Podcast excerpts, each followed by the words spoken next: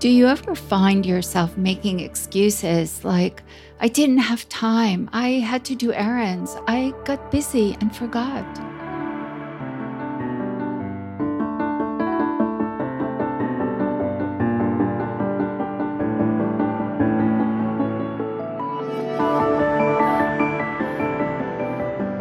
Your Mindful Life podcast. Hello, everyone, and welcome. My name is Mary Slocum, and today we're investigating the practice of diligence and how it can not only help us get things done, like, for example, our daily meditation, but also how it is about opening to our natural joy and how cultivating a joyful attitude toward what needs to get done helps us complete our tasks and makes us feel good. We all make excuses to others and ourselves. When it comes to meditation practice, most people forget about it after a while. Sometimes, once the novelty and excitement wears off, their practice peters out too. Or sometimes the resisting mind wins, that mind that doesn't really want to work to create a new habit. It's a kind of subtle laziness that wins out. We know that the mind loves patterns and habits, and it loves not to change them, but to keep them just as they are. This is where diligence comes in. Diligence helps us to overcome these mind habits. Through our meditation practice, as we get to know our minds, we learn all its little tricks for staying the status quo. The penchant for not persevering, not making an effort, or not exerting ourselves is a form of laziness.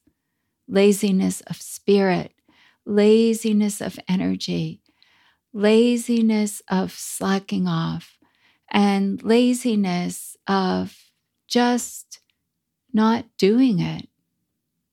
To be mindful, to live our lives mindfully, we must be diligent, not in that kind of, I have to do this way, but in a joyful acceptance and endeavor to practice. When we are wholeheartedly committed to our practice, it's much easier to practice. And when we practice regularly, we find that we're more mindful, more at peace, and more grateful throughout the day. All the excuses we have why we don't practice or why we forget to practice are simply distractions. And we know when we are distracted, we're not aware of our moment to moment experience. Rather, our minds are somewhere else worrying about what comes next, or bogged down in what happened in the past, or even simply zoned out in space. Cultivating diligence or joyful effort, then, is something wholeheartedly worthwhile.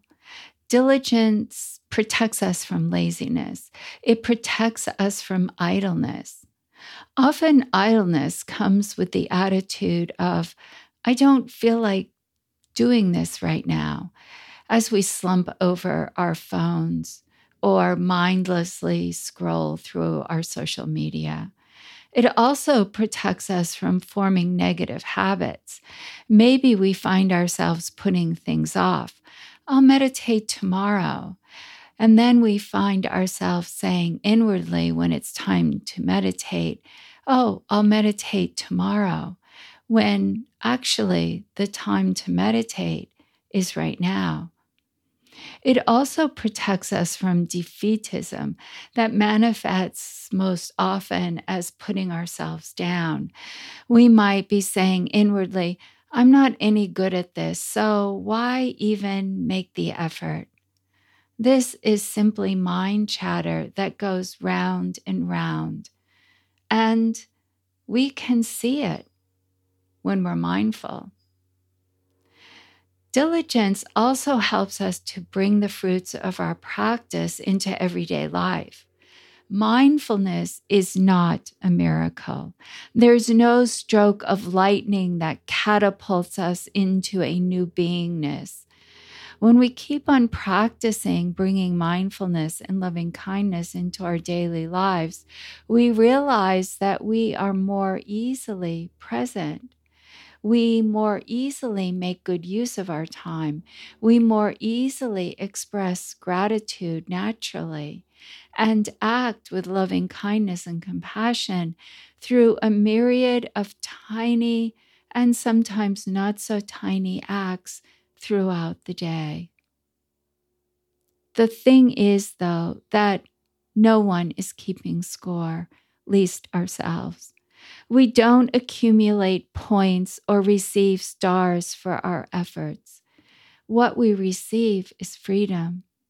And we know that because everything changes, the freedom we feel may change to laziness, meanness, or emotional turmoil.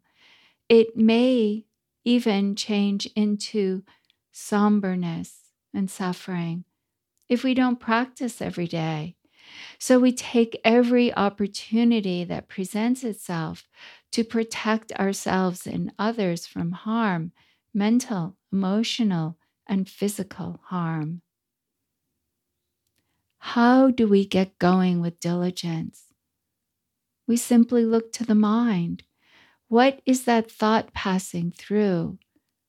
Does it serve us or not? Is it an excuse for not practicing today? Is it a worry about something that's not even here right now? Is it a trigger carrying us down the rabbit hole of emotional distress? Or is it the sensation of numbness or lethargy? What's passing through the mind right now? Can we sit with the thought or sensation as it goes by without giving in to it? Can we ask the little question, What's happening now? and be with whatever is happening and then let it go?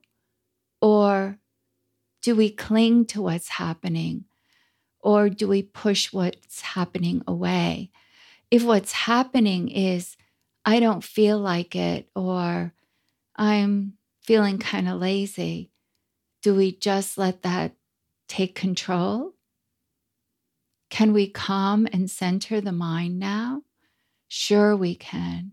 We can sit in our meditation practice simply being aware of the sensations of the breath.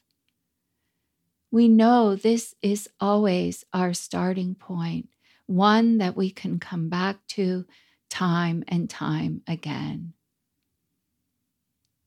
In our Western culture, we often equate diligence with working hard and finishing what we have set out to do. This is helpful and serves us in our life. I remember as a little girl being a bluebird and reciting the bluebird wish at the beginning of every meeting the wish included the phrase, to remember to finish what I begin. I will never forget this. This aspect of diligence, this stick to itness, is what we most immediately equate with diligence.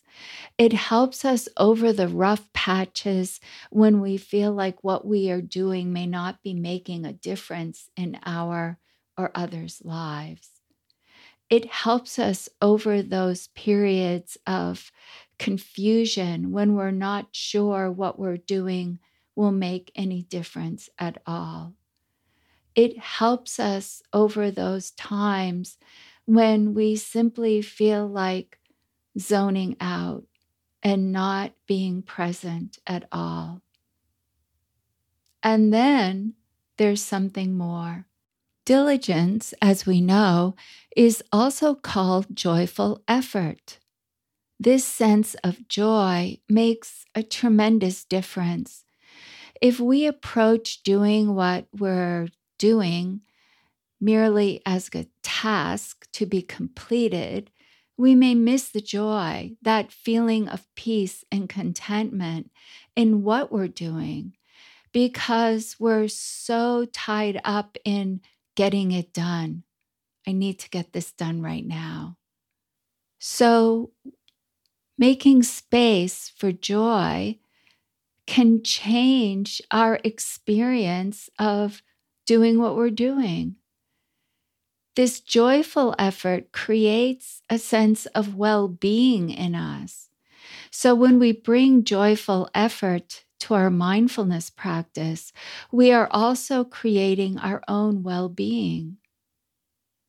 Then we bring joyful effort to all our endeavors that not only help others create a sense of well being, but create a sense of well being for ourselves too, because we know that our attitudes and the energy that we put out there in the world is contagious and that others feel it too.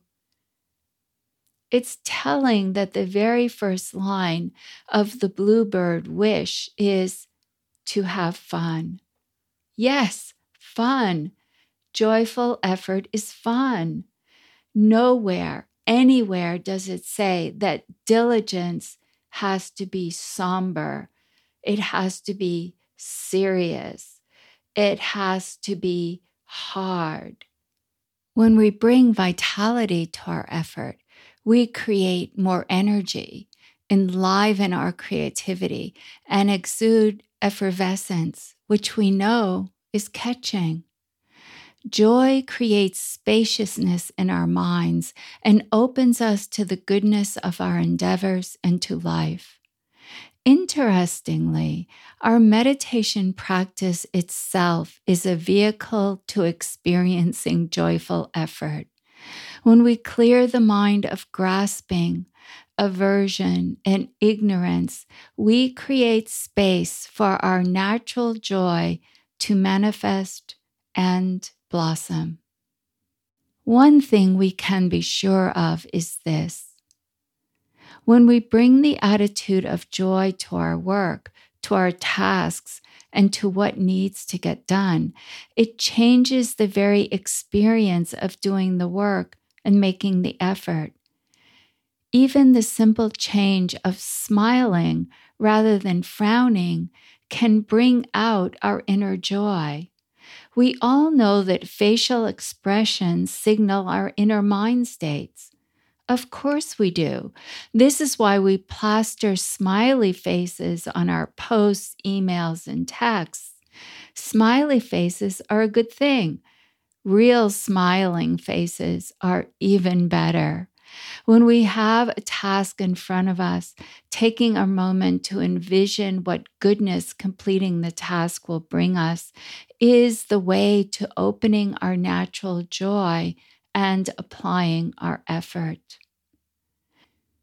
For example, when the thought, I don't feel like meditating today, or the thought, I'm too busy to meditate today comes, imagine how it feels once you have meditated and open your joy to that.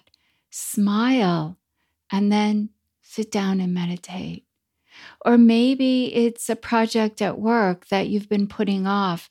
Take a moment and feel how it will feel when the project is done and done well.